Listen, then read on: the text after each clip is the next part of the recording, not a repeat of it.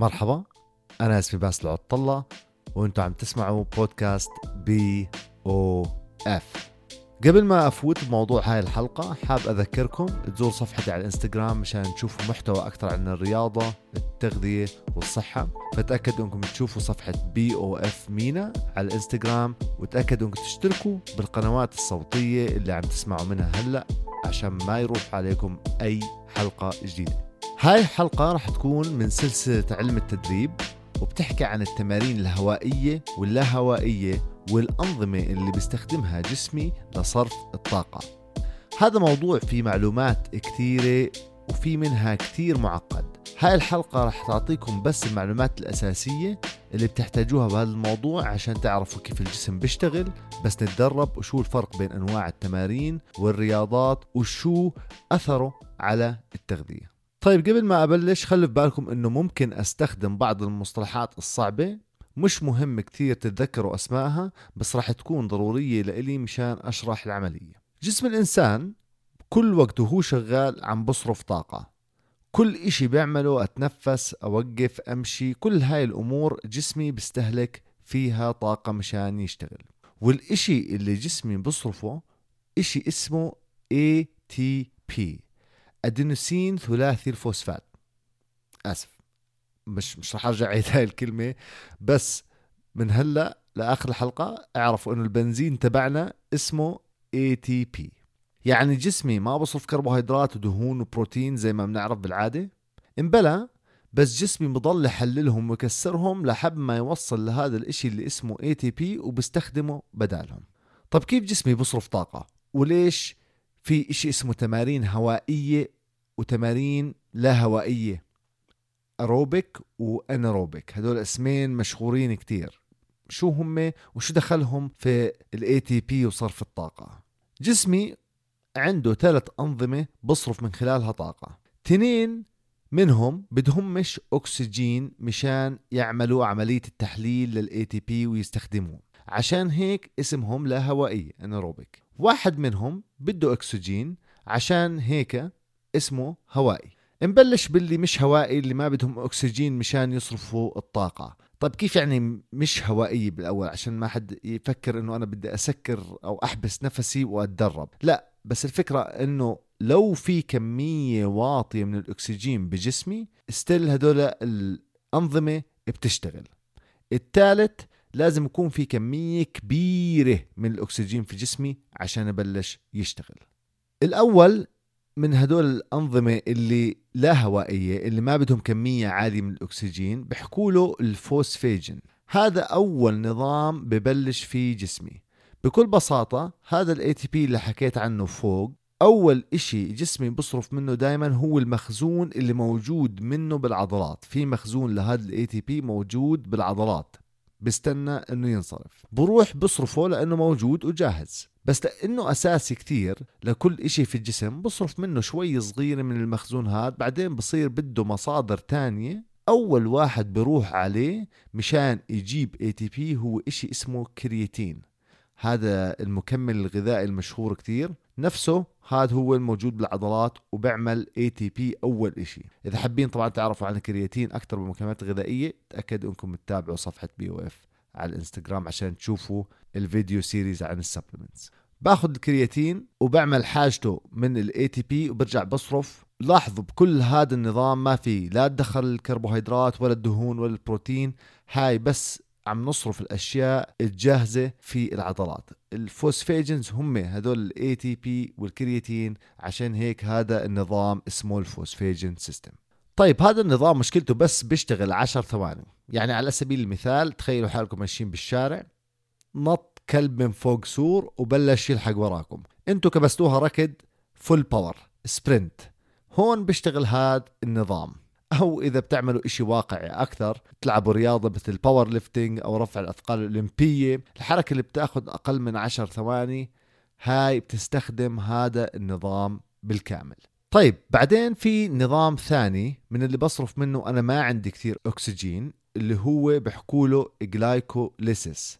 هذا النظام ببلش يصرف كربوهيدرات. كربوهيدرات الحلو فيها إنه لو ما عندي كثير أكسجين بجسمي بقدر جسمي يصرفها وياخد منها الطاقة. فهي موجودة بالجسم على شكلين، شكل السكر في الدم أو السكر في العضلات، فجسمي راح يستخدمهم مشان يصرف الطاقة في هذا النظام اللي اسمه إجلايكوليسيس. هذا النظام بصمد دقيقتين ثلاث، يعني مش كتير. فعلى سبيل المثال إذا لسه الكلب بالحق وراي أكثر من 10 ثواني بيشتغل هذا النظام، أو لما أعمل تمارين على سبيل المثال مثل رياضة كروس فيت تمارين قصيرة، أو إذا بركض سباق 200 متر بستخدم هذا النظام. ولازم يكون الجهد اللي جسمي بعمله عالي كتير مشان جسمي يشغل هذا النظام. النظام الأول والثاني لازم يكون الجهد الانتنسيتي تبعت التمرين عالية إضافة للوقت القصير. هلأ بعد هدولة 3 دقايق على الأغلب أنا صرت أتنفس كتير وصار في أكسجين كثير بجسمي، يعني بلاحظوا أنه لو طول التمرين مباشرة بصيروا تلهثوا بتصيروا تعملوا زي هيك. هاد بتخلي عندنا كمية كبيرة من الأكسجين في جسمي، فالجسم بحول لاستهلاك الطاقة من النظام الثالث اللي هو اسمه أوكسيديتف. وهنا جسمي لسه بكون يصرف كربوهيدرات وبستهلك أكبر كمية في هذا النظام كربوهيدرات، بس بصير يدخر عليه صرف الدهون. لاحظوا حكيت لسه الكربوهيدرات أكثر من الدهون، بس طريقة صرف الكربوهيدرات هنا مختلفة عن في النظام اللي قبله، وبصير النظام هذا كمان يقدر يصرف الدهون، لأنه الدهون بتحتاج أكسجين مشان تنصرف، ما بتقدر تنصرف بدون أكسجين.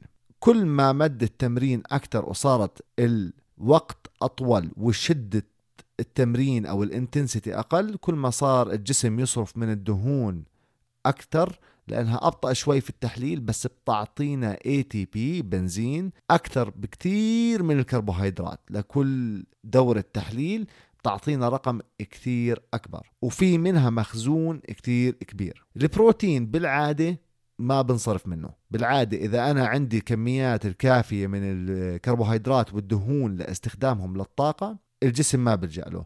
إذا صار عنده نقص راح يلجأ للبروتين بالنظام الثالث اللي هو هذا النظام الهوائي ويصرف منه.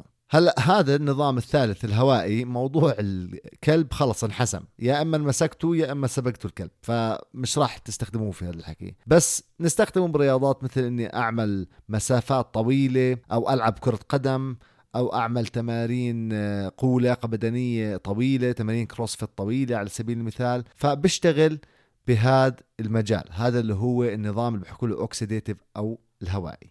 هلأ الإشي المهم إنه هاي الأنظمة الثلاث بتكون شغالة دائما مع بعض، فيش لحظة واحدة بيكون بس نظام واحد شغال. لما أعمل جهد جسدي بتطلب من جسمي إشي أكثر من إشي تاني، جسمي بروح بركز على نظام أكثر من نظام ثاني. مثل ما حكيت أنا بكون ماشي عادي في الشارع، جسمي بيستخدم النظام الهوائي low intensity عندي، وأنا ماشي عادي ما في أي إشي. فجأة نط الكلب وراي، أنا اضطريت إني أركض، شغل النظام الأول والثاني، وهيك جسمي بضله شغال. الأنظمة الثلاثة شغالة مع بعض، بس حسب شو جسمي بحتاج في هذاك الوقت بركز على نظام معين وبصرف طاقة بشكل معين. طيب هلأ الاشي اللي كمان بدكم تشوفوه وبعض الملاحظات على هاي الأنظمة، إنه أول اشي جسمي بصرف ATP بالأساس، بغض النظر شو الجهد اللي بنعمله بستهلك أنا ATP، هذا هو البنزين، وأنا بصرف كل إشي وبحلله مشان أوصل هذا الATP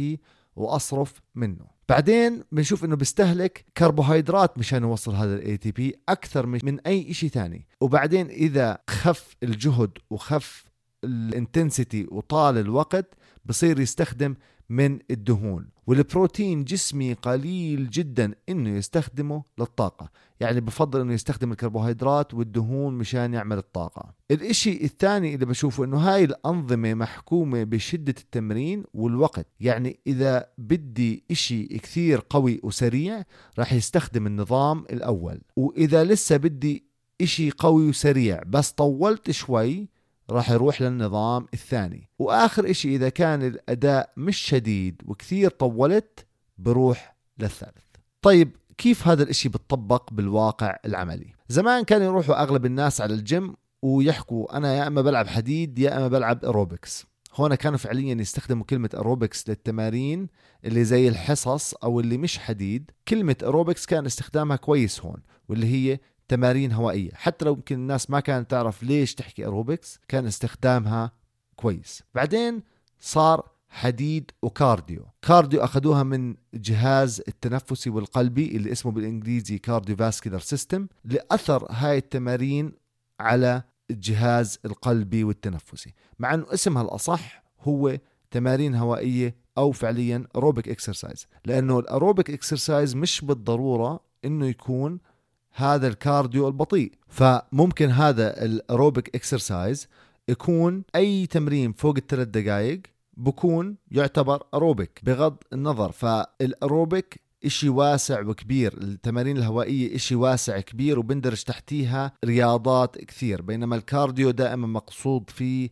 بس هو الأداء الطويل لجهد جسدي واطي. يعني أنا بركض على بيس واطي وبضلني ثابت عليه لمسافة طويلة، صاروا يسموه كارديو، بس الاسم الأصح هو التمارين الهوائية. فصار في كثير هلأ نوادي عنا وأشياء ورياضات بتنعمل، وصار الموضوع أكبر من بس أنا بعمل حديد وأروبكس أو أنا بعمل حديد أو كارديو. فحبيت من خلال هذا الشرح البسيط أنتوا تعرفوا شو النادي اللي بتروحوا عليه بعمل. فإذا أنا بعمل كروس فيت على سبيل المثال، النادي بيشتغل على 3 أنظمة، وإذا أنا بروح على حصص في جيم عادي أنا بعمل تمارين على الأغلب أروبكس بالنظام الثالث هوائية. وإذا أنا بلعب على سبيل المثال باور ليفتنج أو أولمبيك ويت ليفتنج، يعني إشي بس بده رفع أثقال لفترة قصيرة كتير، أنا بستخدم النظام الأول والثاني وهيك. هاي كمان شغلة مهمة كثير للرياضيين المحترفين اللي بدهم يعملوا قوة ولياقة بدنية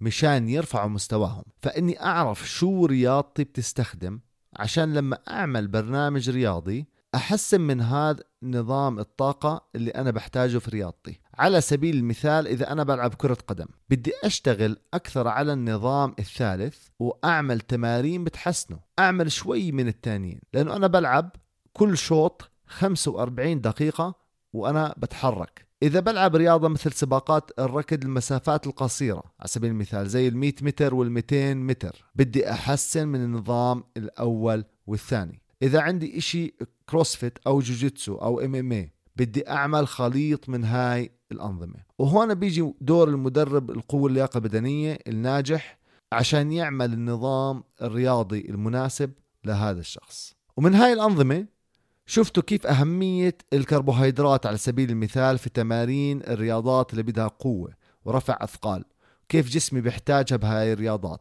وأهمية الدهون برياضات التحمل اللي فيها فترات طويلة عشان صرف الطاقة وبعطي طاقة كثير كبيرة. وهذا بيأثر بشكل كبير على نوعية النظام الغذائي على الأداء، نوعية النظام الغذائي على الأداء. فاللي بيعملوا رياضات مثل الماراثون بتلاقيه بيحتاج كمية دهون كبيرة، ومدربينه بنصحوه والمغذيين بنصحوه إنه ياخد دايت فيها دهون كثيرة، بينما اللي بعمل رياضة مثل باور ليفتنج أو أولمبيك ويت ليفتنج اللي كلها رفع أثقال لفترة قصيرة، بنصحه يعمل نظام مثل نظام الكيتو اللي كلياته معتمد على الدهون، وبنصحه يأكل كربوهيدرات حوالين وقت التمرين. فبيأثر على نوعية النظام الغذائي على الأداء. هاي كانت بأبسط طريقة ممكنة أنظمة الطاقة بالجسم وكيف جسمي بيستخدمها وأثرها على الرياضة والتغذية. بس زي ما حكيت بالبداية الموضوع كثير كبير وبده دراسة كثير إذا أنتم مهتمين بالموضوع. راح أحاول بالمستقبل أفوت بهاي الأنظمة بشكل أكبر، ونوعية التمارين والهوائية واللاهوائية بشكل أكبر، وأثرها على العضلات والأداء والهرمونات. هذا كان كل إشي لهاي الحلقة، بتمنى أنه تكون عجبتكم وأخذتوا معلومة تفيدكم منها. شاركوها مع أصدقائكم عشان الكل يستفيد. اتأكدوا أنكم تتابعوني مثل ما حكيت على إنستغرام BOF مينا، تشتركوا بالقنوات الصوتية اللي أنتوا بتسمعوا من خلالها. إن شاء الله بتسمعوني بحلقات قادمة. استمتعوا بيومكم وسلام.